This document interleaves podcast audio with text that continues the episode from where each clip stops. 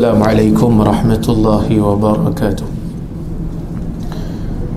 الحمد لله نحمده ونستعينه ونستغفره ونعوذ بالله من شرور أنفسنا ومن سيئات أعمالنا. من يهده الله فلا مضل له ومن يضلله فلا هادي له. أشهد أن لا إله إلا الله وحده لا شريك له وأشهد أن محمدا عبده ورسوله. اللهم صل وسلم على محمد وعلى آله وصحبه أجمعين أما بعد. Muslimin dan muslimat yang dirahmati Allah Subhanahu wa taala alhamdulillah. Kita bersyukur kepada Allah Subhanahu wa taala kerana kita dapat bertemu pada hari ini.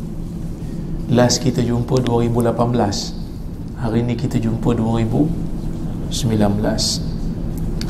Baik, kita insya-Allah akan baca hadis yang ke-10 hari ini daripada kitab 40 hadis-hadis qudsi karya Mulla Ali Al-Qari kata penulis rahimahullah an Abi Hurairah radhiyallahu anhu anna Rasulullah sallallahu alaihi wasallam qala Qala Allah Ta'ala A'dadatu li'ibadi salihin, ma la 'aynun ra'at wa la uzunun sami'at wa la khatara 'ala qalbi bashar. Maksudnya daripada Abu Hurairah radhiyallahu anhu katanya sesungguhnya Rasulullah sallallahu alaihi wasallam bersabda qala Allah taala Allah subhanahu wa taala berfirman a'dadtu li'ibadiyas salihin aku telah menyediakan untuk hamba-hambaku yang saleh mala ainun ra'at sesuatu yang mana mata tidak pernah lihat wala uzunun sami'at. Dan telinga tidak pernah mendengar. Wala khatara ala qalbi bashar. Dan tidak pernah terlintas di dalam mana-mana jiwa manusia. Kata penulis rawahu Ahmad wal Bukhari wa Muslim wa Tirmidhi wa Ibn Majah.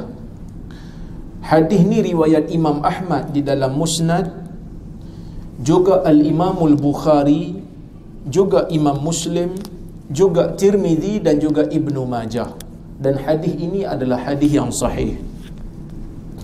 Allah Subhanahu wa taala mengatakan di dalam hadis ini aku telah menyediakan bagi hamba-hambaku yang saleh. Mala ainun ra'at. Sesuatu yang mata tidak pernah lihat. Maksudnya hadis ni bercerita tentang syurga nak dapatkan syurga kata Allah Subhanahu wa taala mesti menjadi hamba yang menjadi hamba yang saleh. Macam mana nak jadi hamba yang saleh? Hamba yang saleh pertama mesti ada iman. Tak ada iman tidak boleh menjadi hamba saleh. Nak dapat syurga mesti mati membawa iman. Itu yang Nabi sebut dalam hadis yang mana Nabi kata tidak ada seorang hamba pun yang bermaksud tidak ada seorang hamba pun yang mengucapkan la ilaha illallah khalisan min min qalbi dalam keadaan dia menyebutnya dalam keadaan ikhlas memahami maksudnya bertauhid kepada Allah melainkan nanti bila dia dia dia pergi ke negeri akhirat Allah akan haramkan ke atasnya neraka. Maksudnya Allah akan haramkan diri dia untuk kekal berada di dalam neraka. Akhirnya dia akan masuk ke dalam syurga juga. Itu syarat pertama nak jadi saleh. Syarat kedua kena jadikan amalan selari dengan apa yang ditunjukkan oleh syariat kena jadikan amalan kita ni seperti mana yang ditunjukkan oleh Nabi Muhammad sallallahu alaihi wasallam. Baru boleh jadi saleh. Sebab itu Allah Taala kata allazi khalaqal mauta wal hayat mauta wal hayata liyabluwakum ayyukum ahsanu amala. Tuhan yang telah menciptakan mati dan hidup Allah yang menciptakan mati. Allah yang menciptakan kehidupan. Dia jadikan manusia dia jadikan jin bernyawa. Diberikan akal diberikan jantung. Orang kita panggil hati kan? Sebenarnya jantung. Baru ni saya balik daripada saya baru balik daripada US saya pergi ke New Jersey. Jalan-jalan ke New York. Ha. baru ni masa tu juga saya pergi hadir seminar. Saya dijemput untuk bagi ucap tama dalam satu program seminar. Masyarakat Indonesia dan Malaysia yang duduk di US so dalam ramai-ramai penceramah tu ada seorang penceramah dia bawa kajian di US yang membuktikan bahawasanya dalam jantung manusia ni ada beberapa puluh ribu neuron yang sama macam ada neuron di di otak. Maksud jantung manusia ni juga berfikir bukan hati jantung kan? Jadi kita kena betul lah kan? Lepas ni kena betulkanlah tafsiran tu. Niat dalam jantung bukan niat dalam hati. Ha. tapi susah lah nak ubah kan? Sebab kita dah biasa hati kan sakit hati pun tengok kau tekan kata sakit jantung pun nak tengok kau sakit jantung pun tengok kau ni kan kau sentiasa berada di dalam hatiku kan? Bukan hati. Kau sentiasa berada di dalam jantungku you are in my heart. Kan? Betul? Orang putih betul kan? Bukan you are in my liver. Kan? You are in my heart. Kau berada dalam jantungku bukan berada dalam hatiku. Baik. Jadi Allah memberikan manusia itu akal. Allah memberikan manusia itu jantung. Yang dijadikan sebagai alat untuk mencari iman supaya boleh beramal saleh macam mana cara nak beramal saleh? Akal perlu mencari siapa Tuhannya. Dan setelah akal mencari siapa Tuhan, jantung akan buat keputusan. Ha, ni Tuhan yang sebenar, Quran ni daripada Allah, hadis ni daripada Nabi wasallam, maka dia mesti terikat dengan dua benda ni. Sebab tu kalau orang tanya kita Dia kata Ustaz Pasal apa kita solat subuh dua rakaat? Pasal apa kita solat isyak empat rakaat? Pasal apa bila ambil uduk Kena basuh tangan sampai ke siku? Tak basuh semua sampai ke tiap Alang-alang aja Kenapa yang kentut itu punggung Tetapi yang kena basuh Adalah muka ketika ambil uduk Kan bila kita ambil uduk Ambil uduk sempurna Lepas tu terkentut. Terkentut kena ambil uduk balik ambil uduk kena basuh muka juga. Tak basuh punggung. Jadi kalau muka boleh komplain muka kata aku juga yang kena. Sedangkan yang buat onar tu apa ni anggota lain. Soalan ni kalau orang tanya kita kan, kalau orang tanya kita soalan ni kita kata kita nak jadi hamba yang saleh. Tu jawapan dia. Kalau orang tanya pasal apa kena buat macam ni? Pasal apa bila ambil uduk tiga kali? Katalah tadi subuh ambil uduk dah ambil uduk sekali sebelum subuh. Katalah sebelum subuh kita solat tahajud ambil uduk sekali. Lepas tu masuk subuh kita nak tajdid kita nak memperbaharui uduk kita ambil lagi sekali. Uduk sebelum ni tak terbatal pun. Kita ambil uduk lagi sekali. Lepas tu kita terus pergi kerja tak sempat nak pergi sarapan. Kerja punya sibuk. Uduk tak batal lagi. Sebab tak sempat makan. Sampai masuk zuhur. Zuhur ada lagi uduk tapi kita suka nak perbarui uduk ambil sekali lagi uduk berapa kali dah ambil uduk Tiga kali ambil uduk Lepas zuhur pergi makan Baru terasa nak batalkan uduk Kita pun kentut sekali. Kentut sekali Berapa uduk yang batal? Ambil dah tiga kali tadi kan? Bila kentut sekali semua batal. Dia bukan macam main playstation. Kentut sekali Ada lagi dua spare. Ibadat Melangkaui pemikiran logika akal kalau orang tanya soalan yang macam ni, sebab saya ditanya soalan tu.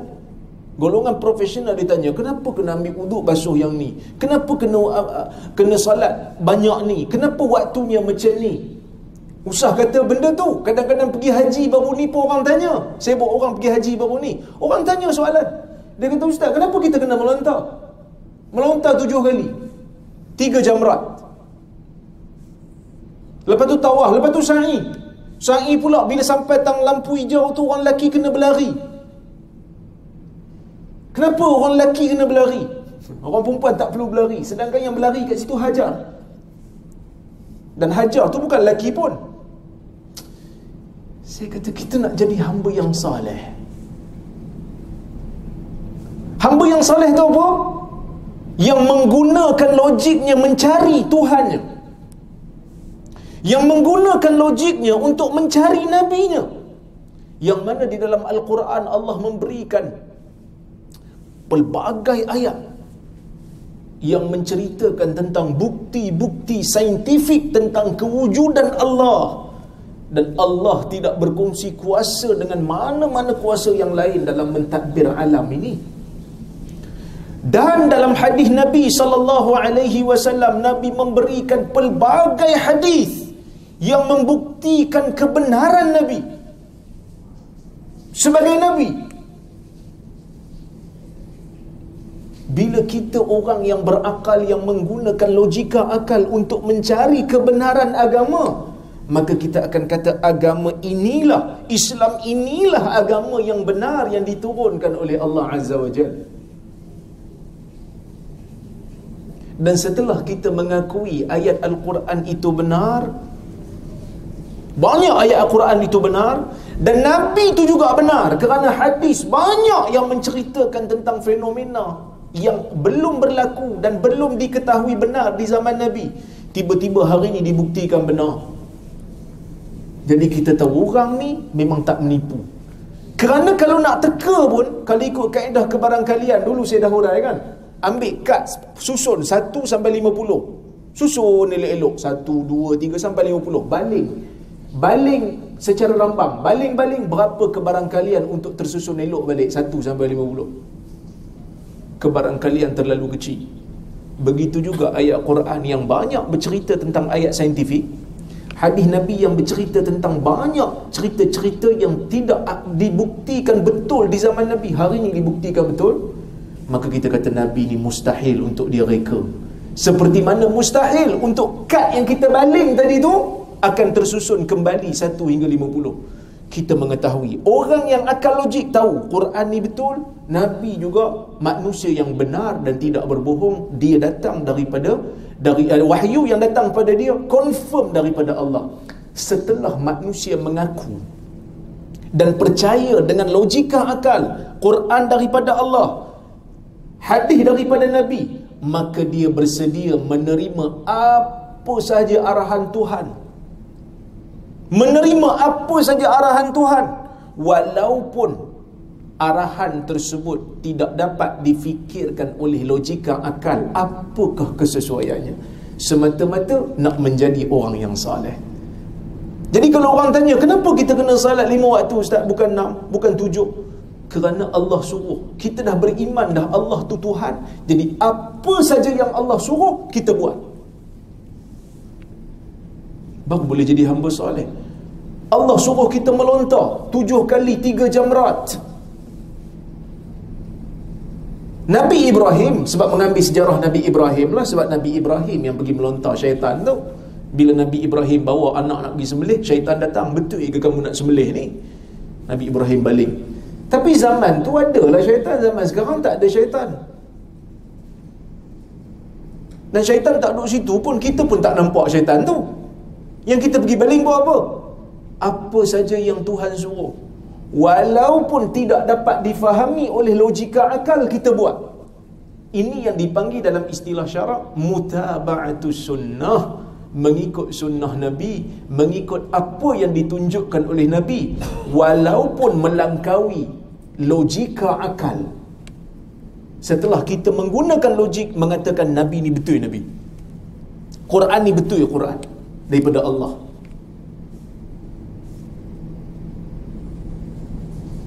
ahsanul amal kata Tuhan. Nak tengok daripada di, di, di kalangan kamu ni yang mana satu paling baik amal. Maksud paling baik amal amal saleh. Banyak disebut dalam Quran tentang amal soleh syarat nak amal soleh saya sebut yang pertama tadi beriman kepada Allah. Ada tauhid. Yang kedua mengikut cara sunnah. Dan yang ketiga ikhlas. Tiga syarat ni ada insya-Allah soleh nak dapat syurga kena beramal soleh. Jadi banyak kadang-kadang manusia tertipu. Dia duk ingat nak masuk syurga kena amal banyak semata. Amal banyak semata tak ikut tiga syarat ni tak guna juga. Sebab tu orang-orang apa ni uh, ahli kita mereka banyak juga amal soleh mereka. Yang mereka anggap soleh orang Kristian ni. Kan? Baik sebenarnya baik juga bahkan kadang-kadang lembut hati mereka tu. Kan? Lebih dahsyat daripada kita. Disiplin mereka tu. Tepati masa suka membantu orang. Lebih dahsyat daripada kita. Kan? Tapi mereka tak ada tauhid. Mereka tak ada iman. Jadi mereka tak dapat amal soleh jadi kita jangan tertipu. Sebab itu sahabat-sahabat Nabi kata apa? Al-iqtisadu ala sunnah khairun minal ijtihadi alal bidah sedikit tapi berada di atas sunnah itu lebih banyak daripada bersungguh tapi di atas bidah. Apa itu bidah? Ibadat yang tak mengikut contoh Nabi wasallam bukan sekadar amal banyak semata. Jadi soleh. Tuhan pun tak kata amal banyak. Tuhan kata amal yang terbaik. Amal yang terbaik tiga syarat tadi lah jadi Tuhan sediakan syurga untuk untuk orang-orang yang saleh macam mana? Rupa syurga ni kata Allah. Allah Ta'ala kata dalam hadis ni syurga ni nikmat dia. Mata tak pernah tengok. Jadi kita pertama faedah daripada hadis ni yang pertama nak dapat syurga kena kena jadi orang saleh nak jadi orang saleh kena ada tiga syarat tadi itu yang pertama yang kedua, kita sebagai orang mukmin wajib percaya tentang adanya syurga dan adanya neraka. Wajib beriman. Siapa yang tak percaya dengan wujud syurga dan neraka kafir. Walaupun dia beriman dengan dengan Allah, walaupun dia beriman dengan Nabi. Tetapi beriman dengan Nabi tak boleh separuh-separuh. Dia kena beriman dengan keseluruhan yang apa yang dibawa oleh Nabi sallallahu alaihi wasallam. Jadi Nabi membawa banyak ayat Quran dan hadis mengatakan syurga itu ada, neraka itu pun ada. Syurga untuk orang yang mendapat rahmat Allah, neraka untuk orang yang mendapat azab Allah. Jadi kita beriman dengannya. Dan yang ketiga faedah daripada hadis ni, nikmat syurga. Bukan hanya sekadar syurga tu tempat orang baik, Allah cerita juga dalam syurga ni ada nikmat. Macam mana nikmat Allah Taala kata dalam hadis ni? Allah Taala kata ma la ainun ra'at wala uzunun sami'at wala khatara ala qalbi bashar. Allah Taala bagi satu ayat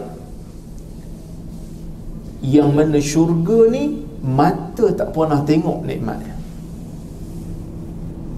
Nikmat yang mata tak pernah tengok dalam dunia. Kita kadang pergi tempat-tempat yang hebat kan? orang jemput pergi masuk istana kita pun masuk istana tengok ui cantik istana ni kena ingat dalam jiwa syurga hebat lagi pada ni orang jemput kita masuk dalam kereta yang mewah kan nak start kereta pun kena pakai tamprin tak ada tamprin tak boleh start kereta. Kereta jenis tutup sendiri. Orang jemput saya baru ni naik kereta. Saya pun tak tahu kereta apa tak ingat. Tapi kereta mewah. Kita pun masuk dalam kereta tu kita tutup macam biasa lah kan. Rupanya driver tu tutup sikit je. Ditutup sendiri. Jenis rapat sendiri punya kereta. Kita tak tahu kan. Kita naik kereta kereta murah je. Kita pun kata oh macam tu cara tutupnya? Dia pun kata tak apa. Ha, nampak sangat orang miskin saya ni kan tapi kita kena ingat syurga lebih hebat daripada tu kan syurga lebih hebat daripada tu Orang ajak kita makan makanan yang sedap. Baru ni saya pergi Sabah sampai masuk hospital. Punya makan seafood. Tak ingat dunia. kan nampak lobster bergayut-gayut je kan seperti memanggil-manggil diriku jadi saya pun ambil ini makan ni makan ni masuk hospital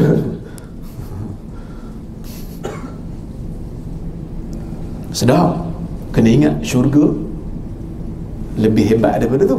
Jadi apa saja kalau manusia ni beriman dengan syurga beriman dengan akhirat apa saja yang dia dapat dalam dunia ni kena ingat syurga lebih hebat daripada tu. Mata tak pernah tengok. Telinga tak pernah dengar. Lebih hebat pada tu Allah Ta'ala kata. Tak pernah terlintah pun dalam jiwa insan kalau apa saja yang terlintas dalam jiwa kita nikmat bestnya dia kata kalau dapat kereta yang boleh terbang itu bukan syurga. Sebab terlintas dalam jiwa kita. Sebab itu Allah Ta'ala kata dalam Quran Allah Ta'ala kata fala ta'lamu nafsum ma ukhfiya lahum min qurrati a'yun jazaan bima kanu ya'malun. Jiwa-jiwa yang beriman ni dia dia tak tahu nikmat yang disembunyikan oleh Allah daripada mereka sebagai balasan terhadap apa yang mereka usahakan. Kenapa Tuhan bagi nikmat yang begitu hebat kepada orang yang beriman? Kerana pengorbanan mereka dalam mendirikan agama ni saya balik daripada satu negara US US ni negara yang majoriti bukan Islam tapi kita ada komuniti Muslim di sana yang mana kadang-kadang kita tengok dia orang ni struggle nak cari ilmu. Nak cari ilmu agama nak mencari identiti. Nak mengekalkan identiti Muslim pada anak-anak yang bersekolah di public school. Susah. Satu hari 8 jam anak-anak dekat sekolah yang mana tidak diajar langsung agama. Struggle dia pun nak cari agama. Usaha. Kita kuliah banyak tapi kita yang tak nak datang kan? Free je pun dia orang tak. Sampai sanggup jemput penceramah daripada daripada luar negara dia pun. Bagi tiket bagi duit visa bagi duit poket semata-mata nak belajar agama. Ratus ribu dolar dia orang habis semata-mata nak buat seminar. Dan seminar tu dah bertahan 30 tahun lebih hebat. Bagi saya ini satu usaha yang hebat. Jadi usaha yang hebat ni semata-mata kerana mereka beriman dengan hari akhirat beriman mereka nak syurga. Anak-anak mereka pun nak syurga. Jadi sebab itu dia orang hadir seminar nak tahu tentang hukum Islam nak mengekalkan identiti Muslim. Maka sebab itu Nabi kata dalam hadis ad-dunya sijnul lil mu'min wa jannatul kafir. Atau kama qala dunia ni penjara bagi orang beriman. Penjara lah. Macam mana penjara? Penjara ni hidup kena ada disiplin. Kena ikut warden kata apa? Makan ikut time makan ikut menu. Tak boleh buat kepala. Hidup dalam keadaan tertekan. Semuanya dikawal semuanya dikontrol oleh warden warden penjara. Macam tu lah orang mukmin dia bukan boleh makan sebarang makan. Dia kena tengok dulu halal ke tak halal. Dia kena tengok dulu sembelih ke tak sembelih. Maka orang beriman ni hidup dalam dunia diikat dengan peraturan. Dan menjadi sunnatullah. Dalam dunia ni kebanyakannya nikmat itu dicapai setelah adanya pengorbanan nak jadi pandai kena letih belajar. Nak jadi berilmu kena letih mengembara cari ilmu keluar daripada kampung. Kalau dah relax duduk dalam kampung tu kan? Sambil isap rokok je main pakau tak jadi pandai dia. Pandai ilmu pakau je lah. Kena mengembara, kena membaca, kena kena mencari guru dan baru boleh jadi pandai. Nikmat itu datang, kemuliaan itu datang setelah pengorbanan. Nak lulus puasa, nak jadi cemerlang dalam dalam peperiksaan, bukan hanya boleh goyang kaki je. Dah, kena kena belajarlah. Maka begitu jugalah dalam dunia ni. Allah Taala meletakkan satu hukum siapa yang nak syurga kena meletihkan diri dia beramal kerana syurga itu satu nikmat yang tidak pernah difikirkan oleh manusia. Hebatnya nikmat syurga ni. Bahkan dalam syurga ni macam-macam nikmat yang kita ada macam-macam nikmat yang kita minta Tuhan akan bagi. Tuhan akan bagi. Kita nak apa dalam syurga? Semua Tuhan bagi. Sehingga kan dalam syurga ni ada pasar yang akan dibuka setiap hari Jumaat punyalah nak bagi kita ni shopping. Kan kadang-kadang orang rasa shopping ni uh, apa shopping kita tension. Cara nak hilangkan tension dalam dunia buat apa? Shopping lah. Jadi ada orang yang bila dia shopping dia rasa release. Kan? Dapat shopping. Tak adalah tapi dia shopping lah dalam syurga tu. Maksudnya ada pasar lah dia boleh pergi tengok apa yang dia nak dia boleh dalam syurga ada seorang hamba Allah minta kepada Nabi SAW dia nak bercucuk tanam dalam syurga. Orang pun pelik eh pasal pula dalam syurga ni nak bercucuk tanam? Bukan ke minta apa saja dapat? Tapi manusia ni kan macam tu lah. Kan ikan boleh dapat kat pasar pergi mancing juga. Betul tak? Cakap kat bini abang nak pergi mancing bini dia tension je. Abang ni cuti je pergi mancing. Cuti je pergi mancing. Kata tak apalah. Kalau dapat ikan nanti kita boleh masak. Bini dia kata ai ikan kat pasar kan banyak. Beli je lah pasal apa nak buang masa mancing. Dia kata kalau beli tu tak segar. Kalau beli tu dia kata semua orang boleh dapat. Tak segar. Kita nak yang betul-betul segar. Dia pun pergi mancing. Pergi mancing tak dapat ikan. Pergi pasar juga beli bawa balik. Ha. bagi tahu kat bini ni baru dapat ni sebab apa? Sebab manusia ni ada benda yang dia rasa nikmat untuk diri dia. Walaupun orang lain rasa tak nikmat maka ada manusia yang minta pada Nabi nak bercucuk tanam. Yang minta pada Tuhan dalam syurga nak bercucuk tanam. Bukan minta pada Nabi minta pada Tuhan nak minta bercucuk tanam dalam syurga. Maka Allah Ta'ala bagi. Sedangkan dia dalam syurga. Kerana manusia ni kadang-kadang benda yang menjadikan dia rasa puas hati rasa nikmat tu pelik-pelik juga kadang. Tuhan bagi. Tuhan bagi. Dan yang ketiga faedah daripada hadis ni ialah uh, syurga dan neraka tu telah diciptakan oleh Tuhan dan sekarang ni memang ada syurga dan neraka. Sebab itu dalam Quran kata uiddat lil muttaqin. Ya? yang mana syurga tu telah disediakan bagi orang-orang yang bertakwa telah disediakan. Dan dalam hadis ni pun Allah Taala kata a'dadtu li'ibadiyas salihin orang Arab ni dia macam orang putih. Dia punya verb tu dia menunjukkan masa. Macam kita tak ada. Kata kerja tak menunjukkan masa. Nak menunjukkan masa kena tambah perkataan lain. Saya sedang makan. Betul? Ha, sedang tu menunjukkan masa lah. Maksudnya masih berlaku. Saya telah makan. Maksudnya telah ni. Dah lepas saya akan makan. Maksudnya berlaku, belum berlaku lah masa akan datang. So kita kena tambah satu perkataan. Sebelum kata kerja. Untuk menunjukkan masa. Tapi Arab tak. Dia macam orang putih juga. Arab ni ada past tense ada present tense dan ada ha? future tense. Oh pandai bahasa Inggeris kan saya bahasa Inggeris saya hmm memang tak apa nak pandai sangat. Nasib baik orang tolong kan saya pun lupa tu kan? Baik jadi Allah Ta'ala sebut dalam hadis dia kata a'adadtu. Dia menggunakan past tense. Aku telah menyediakan. Bila telah maksudnya benda tu dah ada dah. Ni madhab ahli sunnah majoriti ulama ahli sunnah berpandangan dengan pandangan demikian. Majoriti ulama mengatakan demikian. Inilah mazhab ahli sunnah.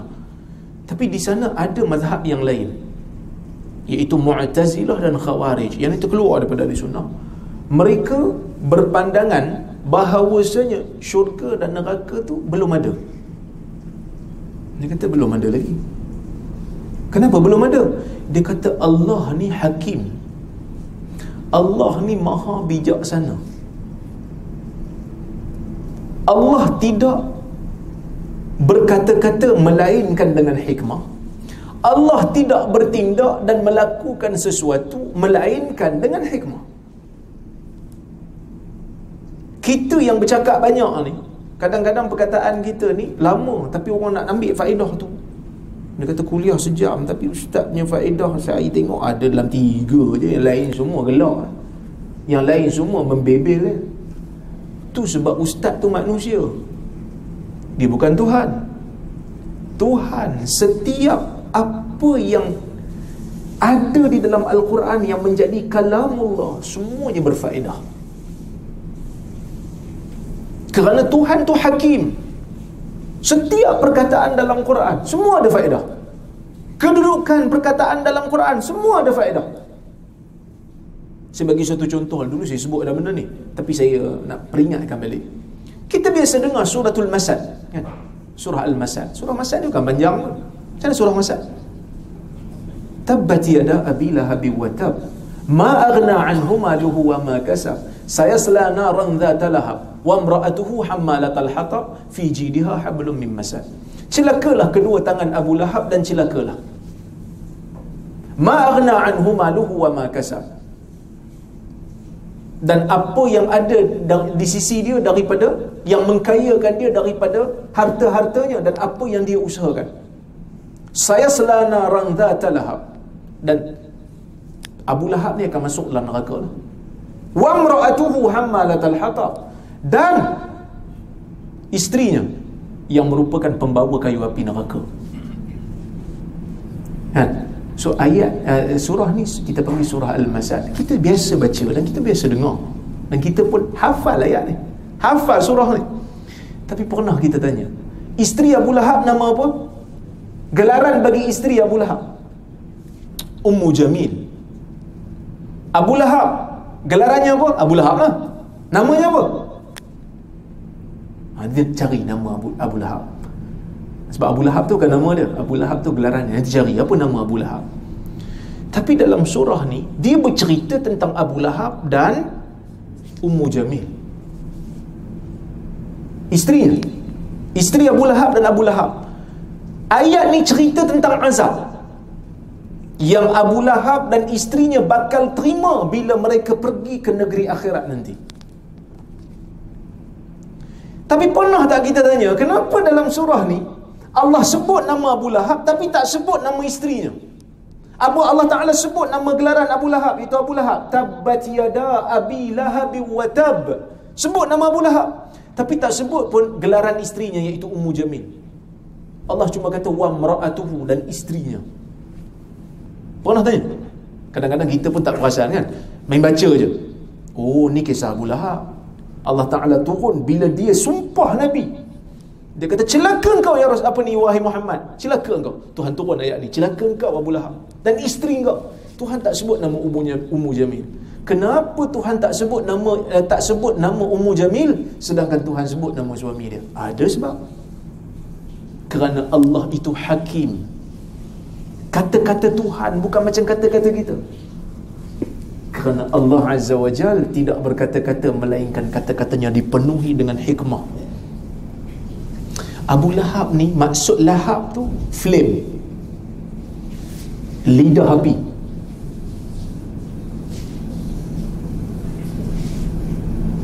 Abu Lahab digelar Abu Lahab kerana Abu Lahab ni muka dia cerah jadi bila dia bila dia marah merah nampak muka dia cerah. Kalau macam muka saya ni tak nampak marah pun tak nampak senyum pun tak nampak. Sebab dia satu color je. Nampak color lain bila gelap putih je gigi kan? Muka tak nampak lah kan?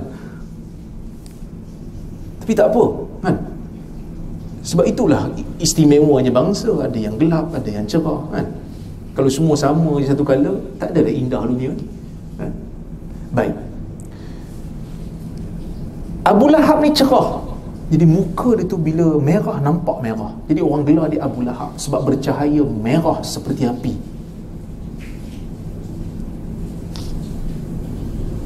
Ayat ni cerita tentang azab. Jadi eloklah sebut nama Abu Lahab kerana Lahab tu pun maksud api. Gelaran Ummu Jamil untuk isteri dia. Ummu Jamil tu ibu kepada orang yang cantik. Jamil tu maksud handsome Jamil tu maksud kacau. Jadi nama tu tak selari dengan kandungan ayat jadi tak disebut nama dia. Disebut isterinya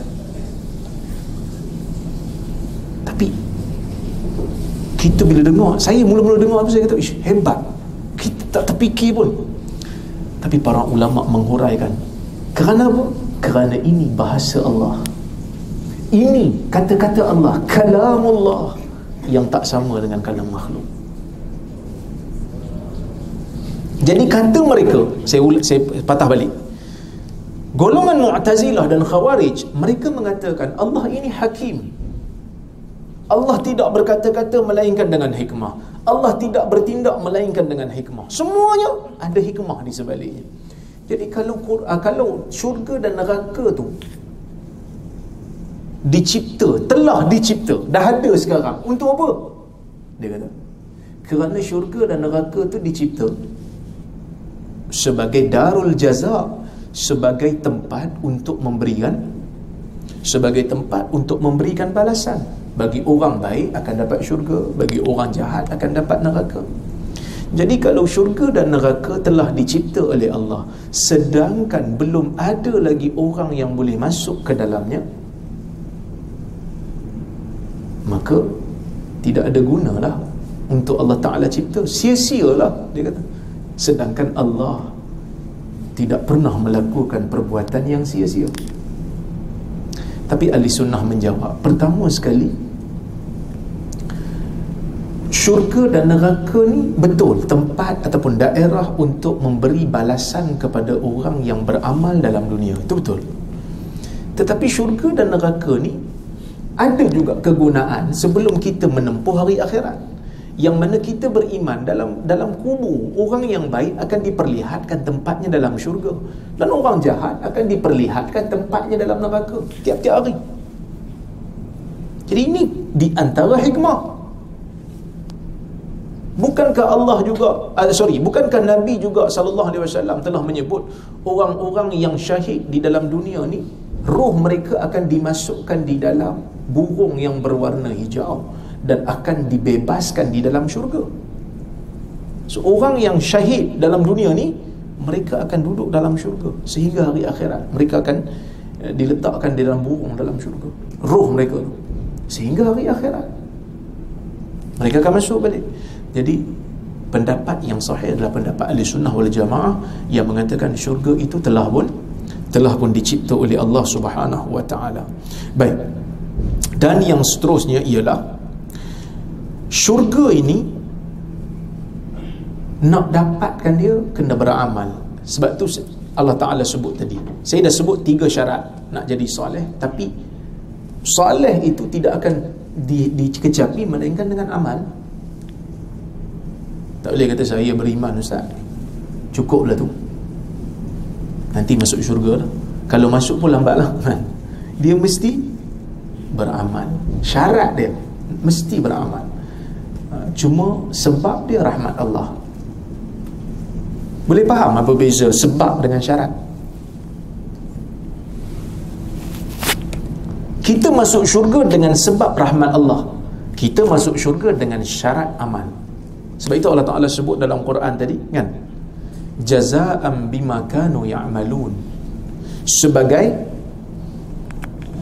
sebagai balasan dengan apa yang mereka telah lakukan dalam dunia.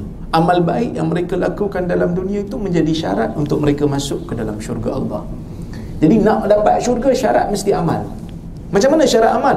amal ni ada dua. Satu amal jiwa, satu amal anggota.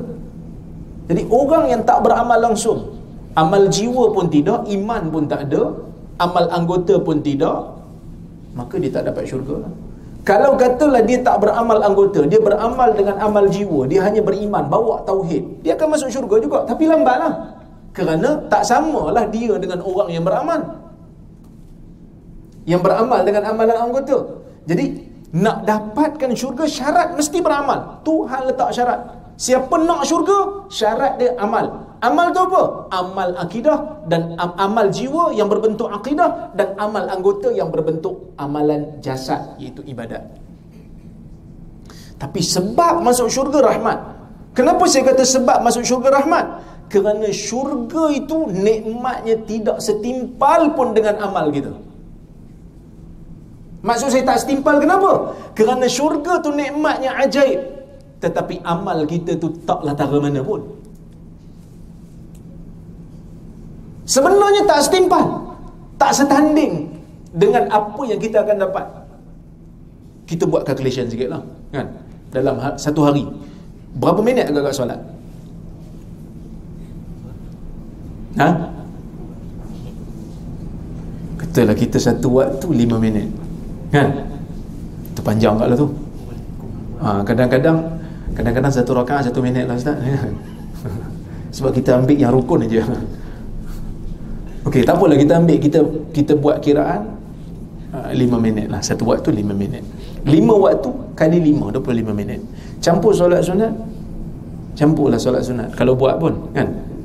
Kalau buat lah. Satu jam lah kata. Qabliyah ba'diyah campur witir. Sejam kan? Satu hari Tuhan bagi kat kita 23 jam. Eh 24 jam. Kan? tolak sejam untuk solat 23 jam. Tolaklah kita buat ibadat lain. Sedekah. Sedekah ada sejam? Ada sejam. Tak sampai seminit pun. Zikir? Sampai sejam? Tak sampai pun eh?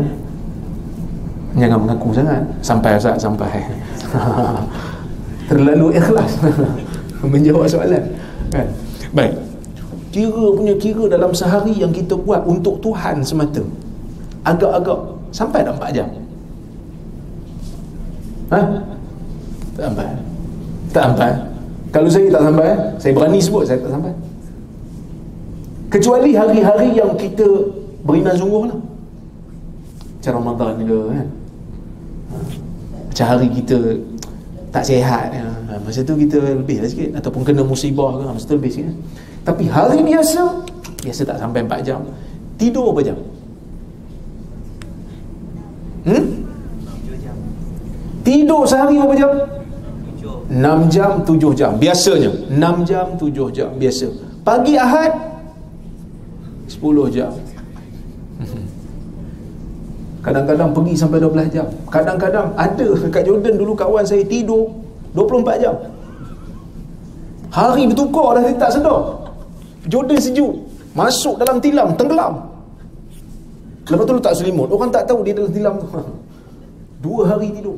Bangun pagi ingat hari Senin. Rupanya hari Selasa. Masuk kelas tengok pensyarah lain masuk. Dia pun pening Pasal apa pensyarah ni masuk? Padahal dia yang pening Dah tidur dua hari ini zaman-zaman turu maut. Kan kami panggil turu maut. Tidur mati ni tidur lama. Dan tidur jarang miss lah. walaupun solat kadang-kadang miss. Solat sunat kadang-kadang miss. Solat wajib pun kadang-kadang. Kadang-kadang miss. Lepas tu nak minta syurga. Kita dalam sehari kita buat untuk diri kita lebih banyak daripada kita buat untuk Tuhan semata-mata. Betul? Jadi nak dapat syurga. Syurga yang macam mana? Syurga yang nikmatnya tidak pernah difikir dan tak pernah terlintas oleh jiwa. Bila masuk syurga ni macam-macam nikmat dapat. Setiap orang akan ada pasangan masing-masing. Lebih pada seorang. Orang perempuan macam-macam boleh dapat. Orang lelaki macam-macam boleh dapat dan masuk syurga ni selama-lamanya. Masuk syurga selama-lamanya tak ada berhenti. Nikmat yang tak berhenti solat pun ada berhenti. Bayar zakat pun ada berhenti. Tapi nikmat syurga tidak pernah berhenti. Tidak terhenti. Dia akan berterusan. Berterusan. Maka sebab itu kata Nabi sallallahu alaihi wasallam la yunajjiya ahadak ahadakum amaluhu tidak ada seorang pun di kalangan kamu. Tak ada seorang pun di kalangan kamu kata Nabi yang amalannya boleh menyelamatkan dia daripada azab neraka Allah. Yang boleh menyelamatkan dia untuk masuk ke dalam syurga tak ada. Wala anta ya Rasulullah. Sahabat bila dengar ni sahabat terkejut lah. Tapi sahabat mungkin faham dia kata oh iyalah kita punya ibadat pun tak adalah hebat mana pun. Wala anta ya Rasulullah. Walaupun kau ya Rasulullah pun tak selamat juga Ya, kata Nabi tak selamat. Sebenarnya memang tak selamat. Kalau Tuhan nak buat calculation, berkira punya calculation, tak selamat kita. Kerana syurga itu nikmatnya tidak ada tandingan dan nikmatnya tidak terhenti. Masuk aja syurga, dapat nikmat macam-macam, dapat privilege macam-macam, dapat akses selama-lamanya. Sedangkan dalam dunia ini terhad ibadat kita ni. Itu satu. Yang kedua, amalan nak memasukkan kita ke dalam syurga tu pula. Yang kata rahmat Allah, kita boleh masuk syurga dengan rahmat Allah. Yang Nabi kata ni, bila sahabat tanya, wala anta ya Rasulullah, wala ana, walaupun aku takkan selamat dengan amal aku. Tu tahu Nabi tu. Illa ayyataghammadani Allahu birahmah. Tetapi Allah telah mencucuri aku dengan rahmatnya. Maka Nabi nak bagi isyarat, rahmat Tuhan yang menyebabkan kita ni masuk ke dalam syurga Allah.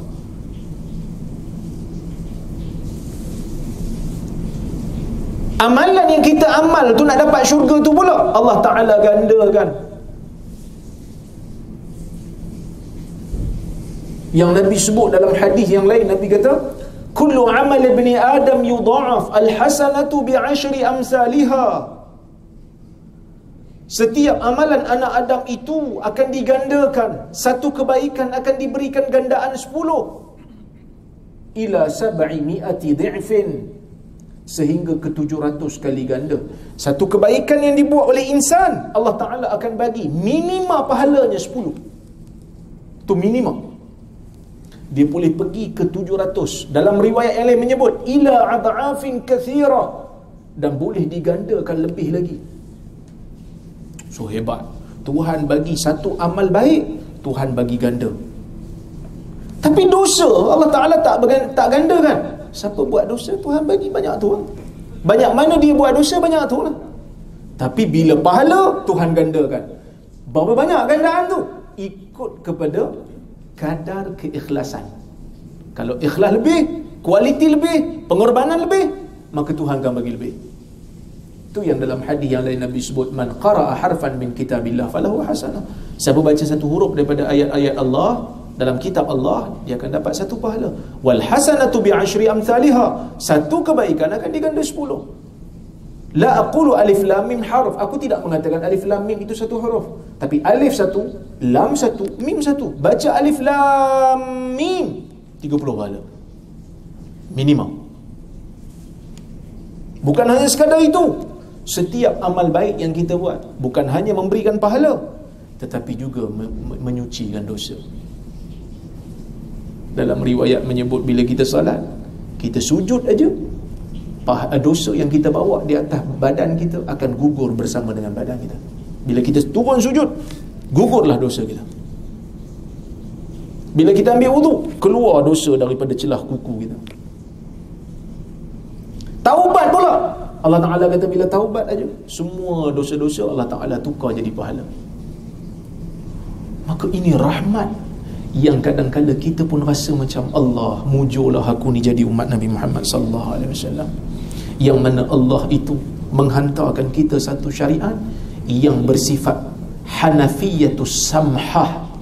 Satu syariat yang Allah kata yang Nabi kata hanafiyah ataupun hanifiyah. Satu sifat agama yang tidak cenderung kepada syirik dan samhah. Satu ciri agama yang bersifat uh, bertolak ansur. Satu ciri agama yang bersifat pemaaf maka sebab itu Nabi SAW memberikan isyarat bahawasanya kita akan masuk ke dalam syurga Allah dengan sebab rahmat. Tetapi nak mendapatkan rahmat itu Allah meletakkan syarat. Mesti amal. Nak dapatkan rahmat Allah mesti ada amal. Tak boleh melainkan mesti kena beramal dulu. Kalau tak beramal maka tidak mendapatlah rahmat Allah siapa yang tak dapat rahmat Allah akan dimasukkan ke dalam neraka Allah. Na'udzubillah min zalik. Mudah-mudahan ada manfaat untuk untuk kuliah hari ini. Baik uh, ada soalan ke tuan-tuan? Ataupun uh, kritikan ke? Bismillah. Kalau ada saya tersebut silap di mana-mana. Bismillah.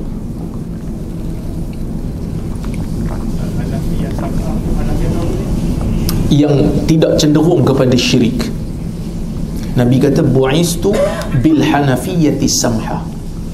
Aku diutuskan dengan satu agama yang tak cenderung pada syirik. Jadi apa saja ajaran yang membawa kita kepada syirik itu bukan Islam. Agama yang mengajar kita mengagungkan manusia lebih daripada mengagungkan Allah itu bukan Islam. Walaupun yang kita agungkan itu Nabi tapi bila mana kita agungkan Nabi lebih daripada kita agungkan Allah, maka itu bukan Islam. Orang Kristian mengagungkan Nabi juga. Nabi Isa. Tapi dia mengagungkan lebih daripada martabat kenabian sampai jadikan Isa itu anak Tuhan. Maka Allah Ta'ala tidak mengiktiraf kebenaran agama Nasrani. Jadi, agama Islam berdiri di atas Tauhid nak bezakan Islam dengan bukan Islam yang paling ketara tauhid Okey.